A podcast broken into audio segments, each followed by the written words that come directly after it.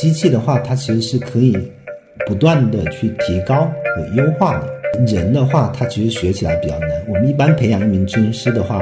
除了前面好几年的一个临床咨询的学习之外，我们还需要一般又有比较长的一个时长的一个实习期。这也是我们有信心说，我们之后能够，比如说在某些方面能够超越人类的咨询师这样的一个原因。其实现在您您刚才提到也是咨询还是比较贵的情况。嗯，就我们内部把它比作，比如现在的咨询一般是像米其林那样，但是现阶段我们希望做的是像兰州拉面的，就我们希望说我们能够做咨询的普惠化，就是能够向他服务到更多的人。其实如果有一个呃，比如说 AI 心理咨询师能够让大家及时的去表达和梳理情绪的话，其实每个人都可以用到，然后。它如果比如说本身是免费的呀，或者收费很低的情况下，其实是能够帮助到很多很多人的。那呃，我们希望就是理想的情况下，它可以就是快速的去呃学习迭代，还有评估我们的呃心理状况，能够帮助到每一个人。大家好，欢迎收听二维五码，这是一档严肃的科技评论播客，我们关注技术对人与社会的影响。我是主播建飞。根据世界卫生组织公布的数据，二零二零年全球大约有十亿人患有精神障碍症，这意味着在我们身边每七个人里可能就有一位患者。但是在现实中，轻度乃至中度的精神障碍症患者去就医及及时治疗的比例并不高。因为害怕被周围的人视为精神病而讳疾忌医是一个方面，但让许多焦虑症、抑郁症、双向障碍的患者难以下定决心治疗的，还有高昂的治疗费用以及面对一个真人心理咨询师透露内心时的心理门槛。二零二零年九月，AI 辅助心理咨询机器人小天上线，通过微信小程序，急需心理救援的人可以向小天倾诉自己的痛苦，并得到反馈。小天的效果如何？它又是如何诞生的？AI 辅助心理咨询在未来为患者和咨询师双方带来什么改变？本期二维码，我们请到了西湖大学工学院深度学习实验室特聘研究员蓝振中老师，也就是小天之父，来和我们聊聊这些话题。蓝老师先跟大家打个招呼吧。各位听众，大家晚上好。嗯，首先非常感谢那个呃二维码的王老师的邀请，对，也呃很荣幸能来这里跟大家解释一下我们的项目。嗯，好，那第一个问题其实就是，呃，您能先跟大家介绍一下，呃，心灵这个是就包括小天，这是一个什么样的项目嘛？因为其实应该有很多听众还没有去体验过这个项目。这其实是我们呃西湖大学呃深度学习实验室的一个研究项目。那目前这个项目其实服务了大概有呃将近一千名就是来访者。那我们目前是以公益形式在给大家做咨询的。那我们这个项目的长远目标呢，希希望通过不断的呃咨询，然后通过机器不断的学习，可以学出一个超越人类心理咨询师的 AI 心理咨询师。啊，也就是说，在不久的将来，在用户多方面比较了我们人类的咨询师和 AI 咨询师之后，呃，大部分还是会采用我们的 AI 咨询师的。呃，所以我们的目标是说，呃呃，做出一个。比一般咨询师更有趣、更有用且更有呃同情心和更有私密性的一个这样的一个咨询平台。当然，目前我们还做不到这一点哈，所以目前我们有的是一款叫 AI 辅助呃咨询机器人，叫小天，它可以帮助咨询师在做文本咨询的时候呃给出相应的话术推荐。然后目前我们在呃接近百分之四十的情况下，AI 给出的是有效。的推荐就相当于呃，咨询师会采纳这些呃推荐，然后我们目前的咨询的咨询师大部分都是接受很良好的训练的，他们一般都是临床硕士以上的专业咨询师。嗯，所以我们的咨询应该是比较专业的。我要补充一下啊，就是这个项目其实它现在是一个微信小程序，然后如果大家有兴趣的话，可以搜一下，就是它其实是你在微信里面搜索“心灵”的心聆听的灵心灵研究所，然后在这个公众号里面就会看到下面有一个服务，然后点击之后就会有一个心理咨询的预约，然后点进这个小程序里，然后就能够去体验到这个了。然后对于一个普通的心理咨询的人来说，就是你点开它。它的小程序之后，会有一个这个立即咨询或者是预约咨询的这样一个选项，然后点进去之后，嗯，就会进入到一个聊天界面。然后刚才兰老师提到的这个心理咨询师会在呃每天的特定的一些时间段，然后来给大家做心理咨询。然后 AI 辅助的这个部分应该是在这个心理咨询师那一段，对吧？嗯，对的，对的。因为我之前稍微体验了一下，对，目前其实也可以直接在小程序搜心灵，就还是聆听的搜心灵，然后应该是第一个就是了，然后会呃嗯，我们现在的服务时段，因为受咨询师数量的呃限制哈，我们目前的时段是早上的十点到十一点，下午的四点到五点和晚上的七点到八点这样三个时段。那就是你刚才说到，就是小天机器人从现呃上线到现在，大概是服务了呃一千多个呃用户，是吗？嗯，对的，对的。其实嗯，到我们的小程序来看的有一万多人，对。但是真正呃接受咨询的，就是我们怎么算是真正接受咨询呢？就是因为我们一次咨询是五十分钟，真正接受咨询的是。呃，相当于三十接受三十分钟以上的咨询的，我们算是一次有效的咨询。那真正接受咨询的，大概有呃接近相当于一千位来访者这样的一个一个人数。对。那就是在这个过程中，你们是否有呃得到一些用户反馈呢？就是比如说他们对这个项目本身，或者是呃对这个咨询质量的有一些反馈。对前前期其实我们呃反馈是比较多的，因为我们前期的是呃小程序是学生开发的嘛，所以稳定性方面不是特别好，所以会有一些比较不好的反馈哈。但现在因为我们的呃因为经过一段时间开发已经比较稳定了，所以现在的反馈基本上都是对我们咨询本身的反馈。呃，那因为我们本身是呃在免费在做咨询嘛，所以普遍来说反馈都是蛮好的。对，一般都会。嗯，就说呃，很多很多来访者，他们其实陷在自己的情绪中啊，然后可能自己的问题没法解决。那经过呃咨询师或者小天的一些点醒或陪伴之后，他们基本上经过几次咨询之后，都会感觉普遍变好。就我们会有一个在咨询前和咨询后，我们会有一个叫同盟关系这样一个一个评估。就我们可以看这个评估的指标，然后呃，一般是六十分是最好最好的。就满分是六十分，那么我们基基本上在第一次咨询、第二次咨询、第三次、第四次，他们都是普遍就是整体是向上的这样的一个趋势。就第四次我们能够超过五十分的，对，就是应该是就就越来越好的感觉。嗯，对我发现到咱们这个项目也是因为前一段时间其实啊有过一个。呃，有有过一段时间的一个报道，也提到了就是和这个 AI 相关的一些事情。然后，对我我其实比较好奇，就是有没有这个就是来咨询的人，然后他会对这个我们的心理咨询师或者是这个 AI 本身他感兴趣，或者是说他有没有这个相关的一些啊？对的，对的。其实我刚才讲到就是我们有一万多名，就是来到我们呃。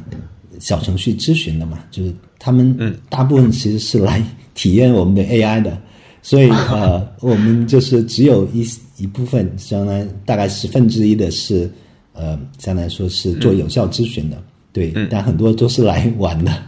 来体验看看，对，嗯，对，所以我们现在其实有两个选项，我们一个是可以直接就是 AI 咨询的，还有一个是 AI 辅助咨询，直接 AI 咨询我们就直接用。小天的所有的都是用小天的推荐去回复的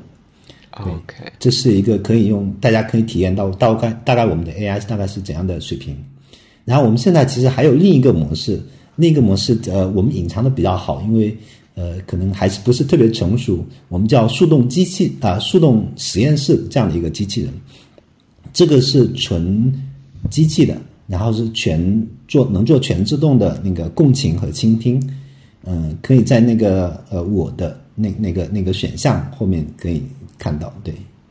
啊，我也看到了，对，所以就是，嗯，正在收听这一期节目的，如果要是啊，仅仅是因为想要体验 AI 的，可以去试用那两个全部由 AI 来应答的这个功能。现在其实也是可以看到，主要的这个是。呃，小天作为一个辅助的角色，然后在这个心理咨询里面为这个人类的，就是真人的 真人的心理咨询师去提供一些呃帮助。然后呃呃，因为我们呃其实是只能体验到就是呃心就是作为用户的这一端嘛，那就是在心理咨询师那一端，它大概是一个什么样的工作流程呢？对，心理咨询师这端每个每句话进来，就是因为我们现在做文本咨询嘛，所以每句话进来，它都会呃经过我们的机器，然后都会推荐，所以呃咨询师一般可以看到三个选项，然后他可以选选说哎其中一个选项来回复。嗯嗯，对。那目目呃开刚开始的时候，其实是我们是呃机器推荐是比较不准确的，所以刚开始是帮助不是特别大。那后来的话，经过不断的学习，它其实是越来越聪明的，所以现在应该能够帮助到蛮多了。我们在即使在选择就是来访者选时是机器辅助咨询师的情况下，我们仍然可以在接近百分之四十的情况下，是咨询师是会采用呃小天的回复的。嗯，哎，你们那边合作的那个心理咨询师是呃什么身份？呃，他们其实是呃有一小部分是我们的全职咨询师，就在实验室的，对，然后呃也有一部分是呃兼职的，大概我们有二十几名兼职咨询师，对，嗯，这二十几名兼职咨询师也是呃我们呃同样是通过比如说考试进来的，然后呃有很。很大一部分他们是其实像来自于像杭师大的老师，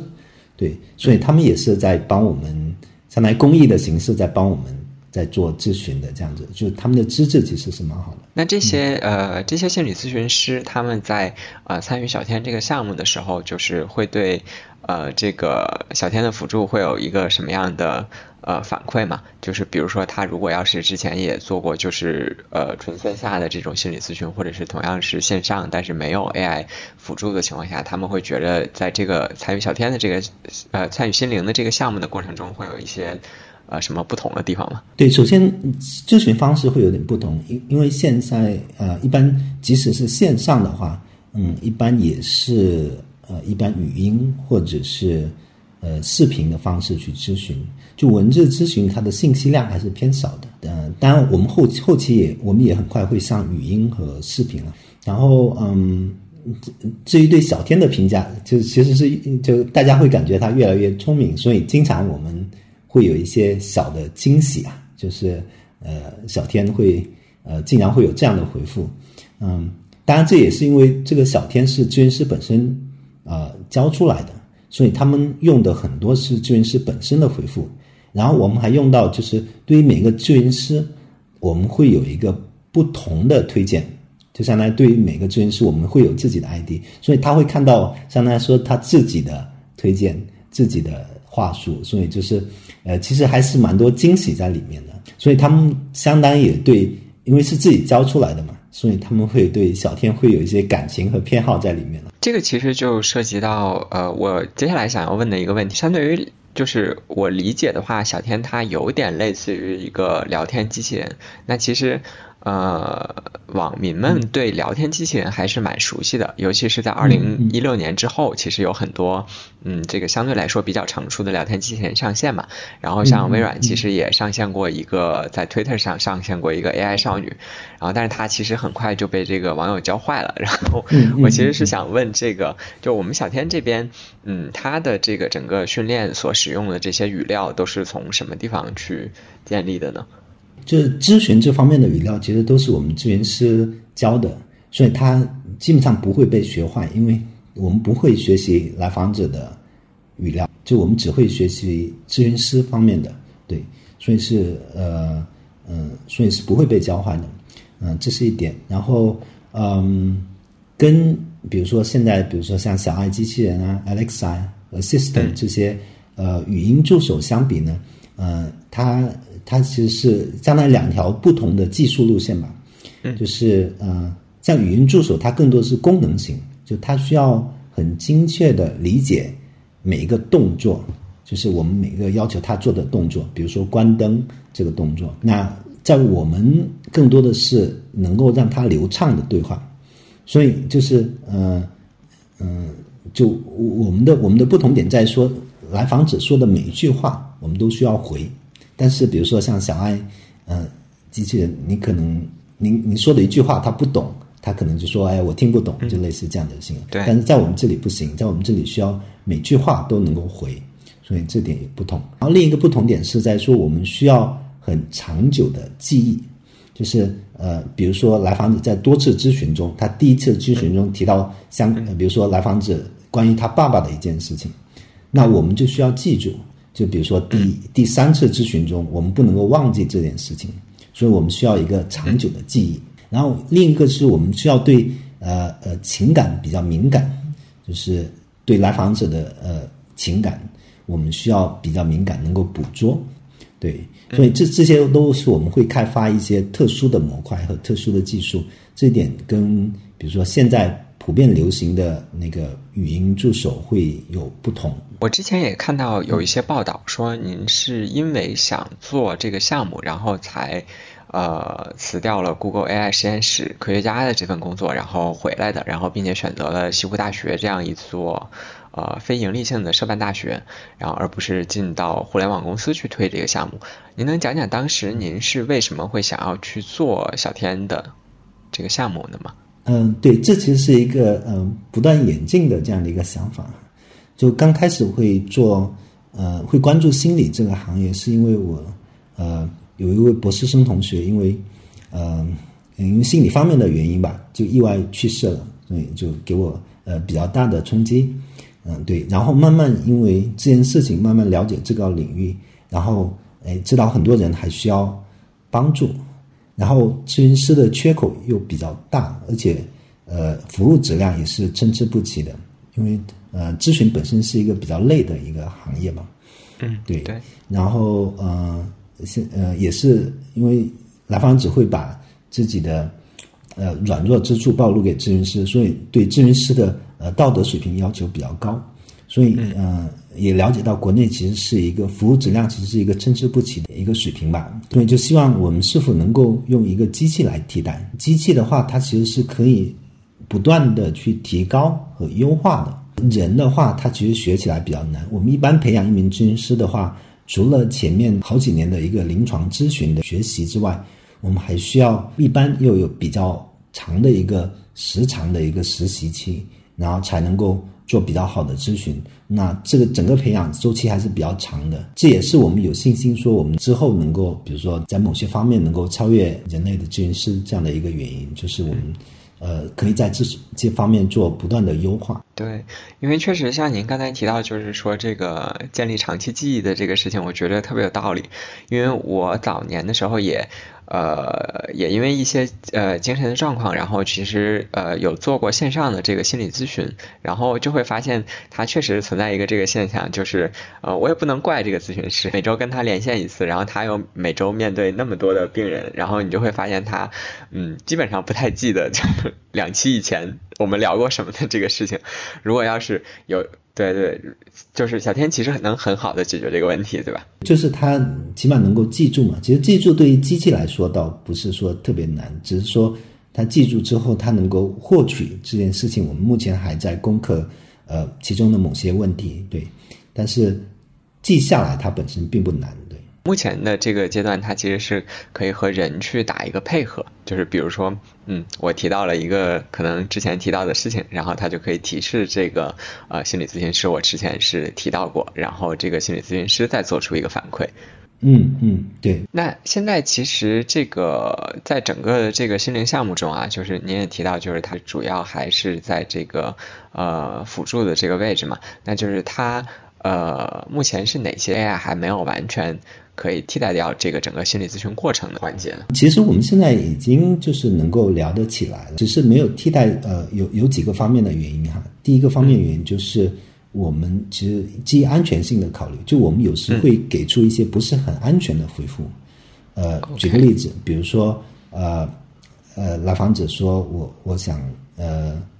嗯做某些事情，某些不好的事情，那我们的机器可能不是很理解这件事情本身，所以它会。它会认可你去做这样一件事情，即使回一个比如说嗯这样的一个回复，它都是一个不安全的回复。就是在安全性方面，其实我们嗯呃就咨询本身这个行业，它对安全性的要求还是比较高的。嗯嗯，这是第一个。然后第二个呢，就是嗯，就我们现在就是还不能够完全非常流畅的做咨询。就像我我刚才提到是说百分之四十的情况下，我们在评估的时候，我们是现在是百分之四十的情况下，我们是咨询师可以给出呃相当于优于呃呃，比如说机器是可以给出优于呃咨询师的一个回复的，对。但是另外比如说还是会有比如说非常少的情况，比如说百分之十的情况下。他给出的回复其实是呃不太合理的，对，所以我们就是会希望就多一点时间去学学习。那我其实有一个呃问题，有一点好奇啊，在小天的辅助下，其实这个心理咨询师是能够呃相对来说减轻他的一部分在咨询的过程中的工作量的。那这部分工作量就是他嗯。我问的直接一点，就是他这个心理咨询师，他有可能会同时和两个患者或者三个患者同时做咨询吗？嗯，会的，会的。就前面有一段时间，其实我们特别忙的时候，就是虽然我们有一段时间刚好是宣传嘛，对，或者说刚好有有有一一些来访，呃，有一些报道，对，媒体报道，嗯，对对对，那时候特别忙，所以一下子涌进来，我们又没有那么多咨询师，所以我们同时会一个咨询师会同时接呃。呃呃，三个啊，或者是以上的，当然也有一部分是进来是就好奇是 AI 咨询是怎么样的，所以我们会希望处理的比较好吧。就是因为两边都是打字嘛，所以就是这样，像来访者也有一个预期，是我们回复会比较慢的。啊，在打字这个状态下，嗯，就多人同时咨询，可能患者也不太会能够发现。对，哦，这样还就确实会大幅度的解放这个咨询师的生产力，感觉是。对，其实现在您您刚才提到也是咨询还是比较贵的情况，嗯，就我们内部把它比作，比如说现在的咨询一般是像米其林那样的，但是现阶段我们希望做的是像来兰州拉面那样，就我们希望说我们能够做咨询的普惠化，就是能够向他服务到更多的人，所以我们现在选择了也是选择文本咨询这种方式，像之后我们希望就是做，比如说 AI。更好的情况下，它可以独立去接的情况下，我们可以做，比如语音，它可以直接跟人打电话这种方式的话，那可能会呃服务质量会更好一些。对，嗯，就有点像是嗯，Google 之前在 I O 上头的那个接电话的那个助理一样。嗯嗯，对。好消息，好消息，二维码建听友群了。为尽快回笼粉丝，所有主播上班摸鱼陪您聊。进群还能了解二维五码最新活动动态及选题展望。进群请认准微信个人号“二维五码全拼”，二维五码全拼，马小二恭候您的到来。我理解我们这个项目其实是一个呃比较跨学科的应用项目，它背后其实涉及到这个人工智能的技术，然后又涉及到很专业的心理咨询的相关的知识，然后最后面向我们用户的时候，或者是说我们的患者的时候，它又是以一个互联网产品的形式去交付的。嗯，所以在这个里面，我有一个问题，呃，想问的是，呃，你们团队是如何在这种跨学科的背景下去推进工作的呢？对这个这个问题，其实开始对我来说是挑战性比较大的，因为我需要面对像不同的人，就而且我以前基本上管的人都比较是工程师嘛，那现在跟心理咨询师怎么去配合，其实是一个比较有挑挑战性的工作。但现在我们已经磨合的比较好了，就我们现在基本是可以分为四个团队，就是咨询师团队呢，就全职咨询师呢全职咨询师团队，他。呃，除了做咨询之外，他还肩负一些产品经理的角色，就是相当于说，呃，他会去打磨我们的产品，然后会去呃研究如何提升我们的咨询效率、咨询效果，还有一些呃咨询的方法，还有对对我们的流程，比如说我们其实背后也是有督导机制的，就是现在一般正常的咨询是有督导的，我们背后也有督导机制，那可以保证我们的咨询效果是比较好的。对，这是全职的咨询师团队，还有就是工程团队。工程团队现在我们也有专业的工程团队啊，就是在做小程序这一块，还有做后端的呃一些一些模块，还有包括我们的呃咨询师咨询师用的咨询平台这个模块。嗯。然后还有 AI 团队，AI 团队就主要研究这个呃对话系统啊，就怎么呃让呃将来这个推荐系统。那这块主要是我的一些学生，还有我在做这个模块，嗯，对，然后还有一个就是嗯，心理研究这个团队，心理研究它跟心理咨询不同点在说，呃，它只是纯做研究，它其实不会做咨询的。那这个团队一般就是一些心理学的博博士后来来做的，他们就研究如何去量化这个咨询。呃呃，因为我们现现有的咨询其实很少有量化的部分，就是呃大家都是按照人来评估的。但是如果没有量化的话，我们就很难去呃说去不断的改进提升。对，所以我们现在主要是研究如何量化。对，对，目的也是为了一一方面为了改进咨询本身啦，一方面是为了相当于说呃使我们能够评估我们的咨询过程，这样我们才敢放心的去做到全自动化。对，因为如果没有对我们的咨询过程的一个很好的评估的话，那一旦出现了问题，我们其实是不知道的。所以就是这这方面，其实我是我们这个纯心理研究的团队。主要在负责的一部分。哎，我听下来觉得这个呃心理研究的这个部分，其实还挺像这个互联网公司里面用研或者是说数据驱动那个团队的。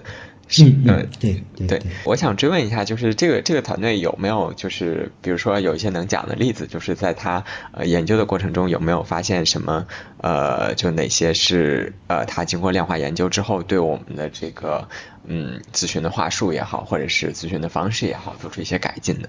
呃，这个是有的，就是我们现在用的是以呃比较比较呃流行的两种方法，一种是叫同盟关系，同盟关系就是研究呃咨询师和来访者之间的关系，另一种呢就是叫 TCCS，就是就相当于对咨询的过程进行评估。呃，咨询它有点像我们比如说跳交谊舞，就是来访者和咨询师之间在跳交谊舞，那个这个。布布置不能卖的太大，也不能卖的太小，所以我们会对每个咨询的呃，比如说每两呃两三个回合进行评估，评估它到底这个布置卖的大概是怎样的程度。呃，如果它太小的话，那个来访者会觉得说，哎，你跟我咨询其实没什么用处，所以他会感觉比较无聊。如果布置卖的太大，呃，那他会伤口接的太太快的话，嗯，那他会觉得说，哎，我还没跟你怎么熟呢，你就就就给我 解决问题了，对，就会很难信任咨询师，对，就会往回缩。我们可以可以明显的看到，比如说有时步子迈的太大，那个来访者会会就是避免去谈一些问题，一些真真正他需要解决的问题，所以我们就通过这个评估，其实我们可以很好的去把握说，哎。这个咨询师现在是呃处于怎样的状态？他可能他是不不止卖的太小，还是不止卖的太大？就是呃，我们通过这样的评估，我们比如说在一次咨询中，我们明显找出呃来访者一直有抵触情绪，但是咨询师一直没有发觉来访者的抵触情绪，一直还是在做一些追问。所以这就其实就很容易导致来访者就是就脱落，就是他不愿意再来咨询了。对，嗯，这就帮助我们更好的说，哎，下次遇到有这种情况的时候，我们是否可以把步子放的缓慢一些，然后呃，先做好把关系打好之后再去做咨询。呃，这个一步一步向前推进的这个这个这个模式是原本在心理咨询行业里面就有的吗？还是？对的，基本基本都是这样的。不论是人本也好，不论是呃 CBT 就行为认知疗法，还是精神分析疗法都好，他们都是一般都是先建立呃就是关系之后，嗯，再比较好去做呃相对来说揭开伤疤，然后去帮他治疗。因为嗯，毕竟我们都是 探讨一些比较自己的弱点嘛。对，很难说一开始进来就进来就特别信任。对。但是在原本的这个心理咨询的模式下，其实是要呃依靠这个心理咨询师自己的经验去判断每一步的这个往前一点，或者是稍微往后一点的这个这个这个进度。然后我们这边的话，其实是在小天的算法里面会嗯会考虑到这个因素，就直接把它呃综合在这个。呃，给咨呃给咨询师的这个辅助的建议里面了，是吧？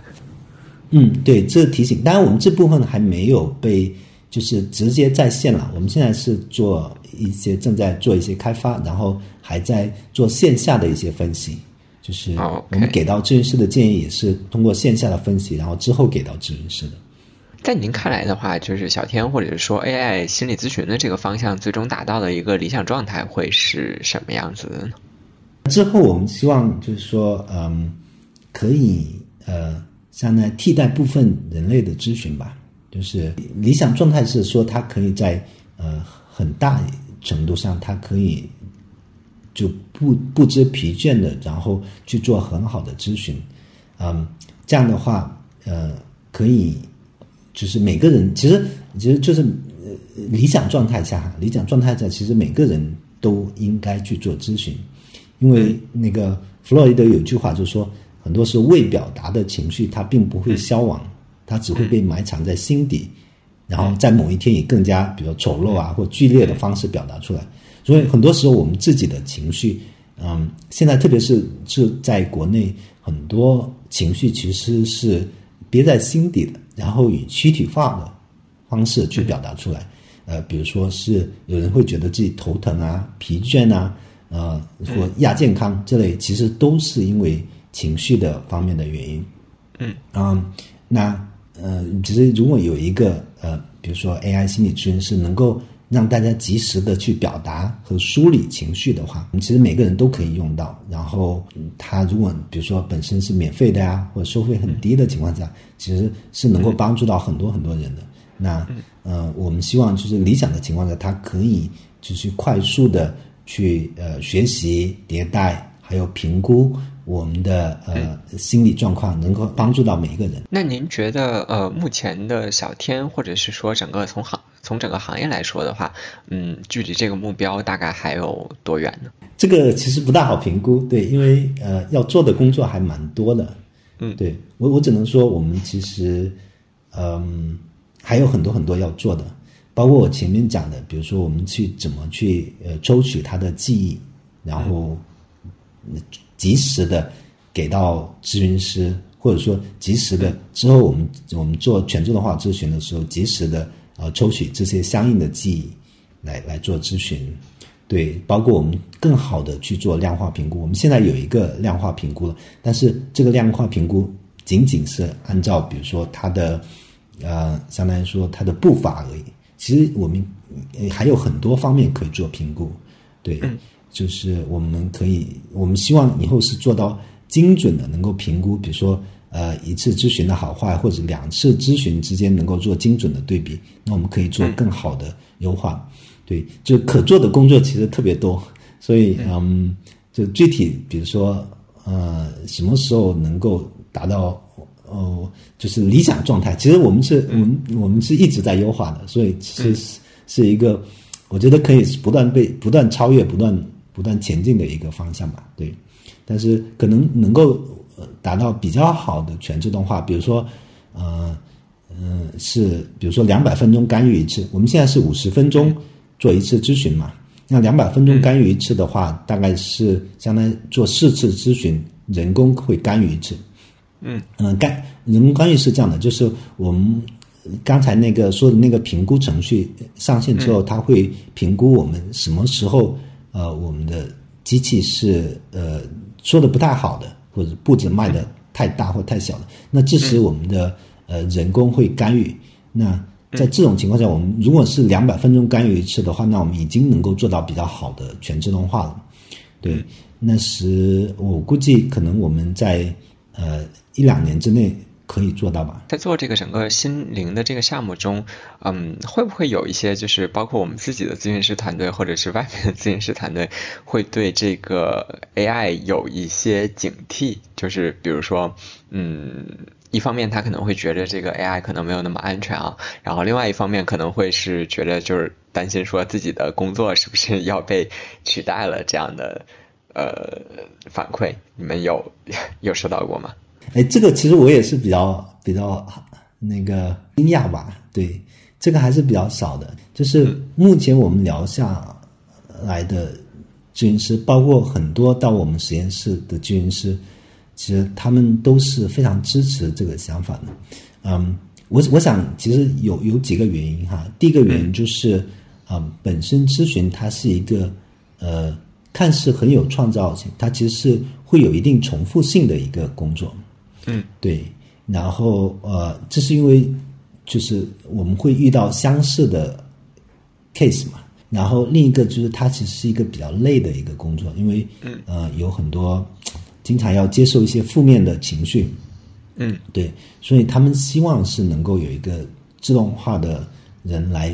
呃自动化的机器来承担一部分的工作，对。然后其实大家也看到这个现象，就是说现在咨询师其实是呃就有大量缺口的，所以嗯，其实能去做咨询师大部分其实都很有爱心，所以他们。呃，都希望能够就是朝着这个目标，能够帮助更多人这个目标会发展。所以我们其实我们聊的很多咨询师，他们都很支持这个想法。对，然后呃，从另一个方面来说，其实有一部分我们是呃不可能替代的，就是嗯呃，就人与人之间的咨询，就线下的咨询，因为线下的咨询很多时候它那种人与人之间的连接啊。这种是人与机器其实是很难去替代的，就是呃人的，比如说眼神啊，然后那种沟通，那种坐在那里的给你的，有有的咨询师他修炼到一定程度，就坐在那里他就能够给你很大的安全感。他其实不说话，他就坐在那里就看着你，就能够给你安全感。这种是机器没法替代的。所以，嗯，其实我们能做到的，就是说，嗯，就。就是相当于把咨询更加普惠化，就是呃，让让更多人享受咨询。但是像比如说我刚才讲的是米其林那部分，其实是我们很难替代的。就像其实现在大多数人，呃，对于心理咨询的需求还是在非常紧迫的时候，然后才去。但是其实到那种状态的话，其实已经呃很不好了。就就如果要是有这个 AI 之后，我们其实未来可以。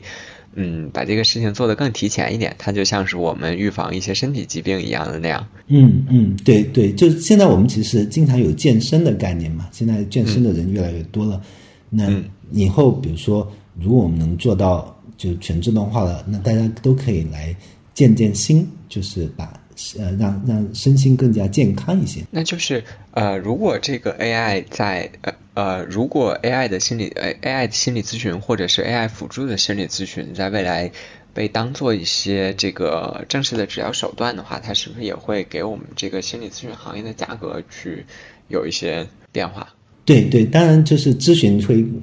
本身大部分的咨询会更加便宜嘛，就是会会基本上可以做到，因为如果一旦软件的复制是其实是成本是很低的，所以可以做到。成本很低很低的，对，嗯，对。但是比如说像真人咨询的话，我估计还会价格还是会像现在那样高。就是现在真人咨询的话，平均的费用大概每个小时要四百多嘛。就平均的话，根据简单心理的一个一个一个统计来说，对对。所以嗯，我估计人与人之间的咨询还是会处于一个比较高的位置，毕竟嗯还是稀缺嘛。基于这个，我其实还有一个引申出来的问题啊，就是，嗯，我想问一下，就是咱们，呃，咱们国家现在这个，如果要是做咨询行业的话，比如说我们做了一个这样的 AI 心理咨询的方案，然后它是需要有一些准入门槛的吗？还是说，嗯，只要是我供给供给一个这个认证过的心理咨询师，然后他来使用的话，其实是不需要一些门槛的，一些准入门槛？嗯，现在现在是没有的。就是现在，其实国家对于无论对于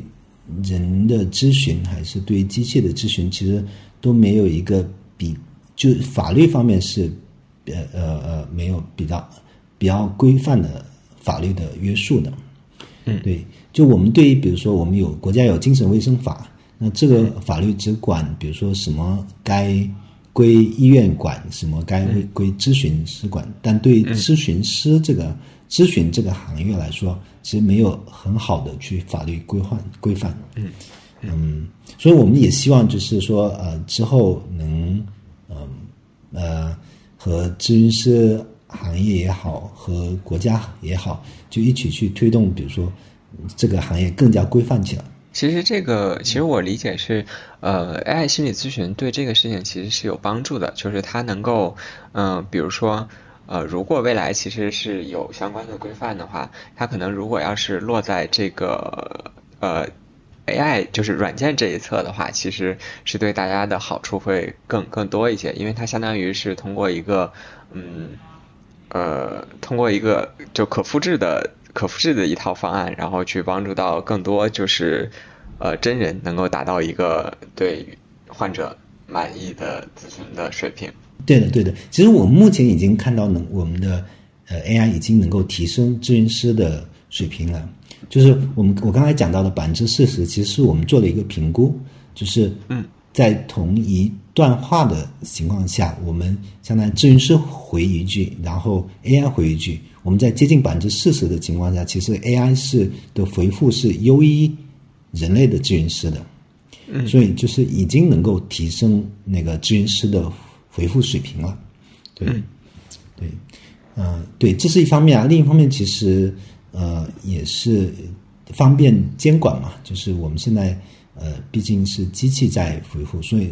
呃都有记录，然后呃都有评估。那这样的话，可以去做更好的一个监管。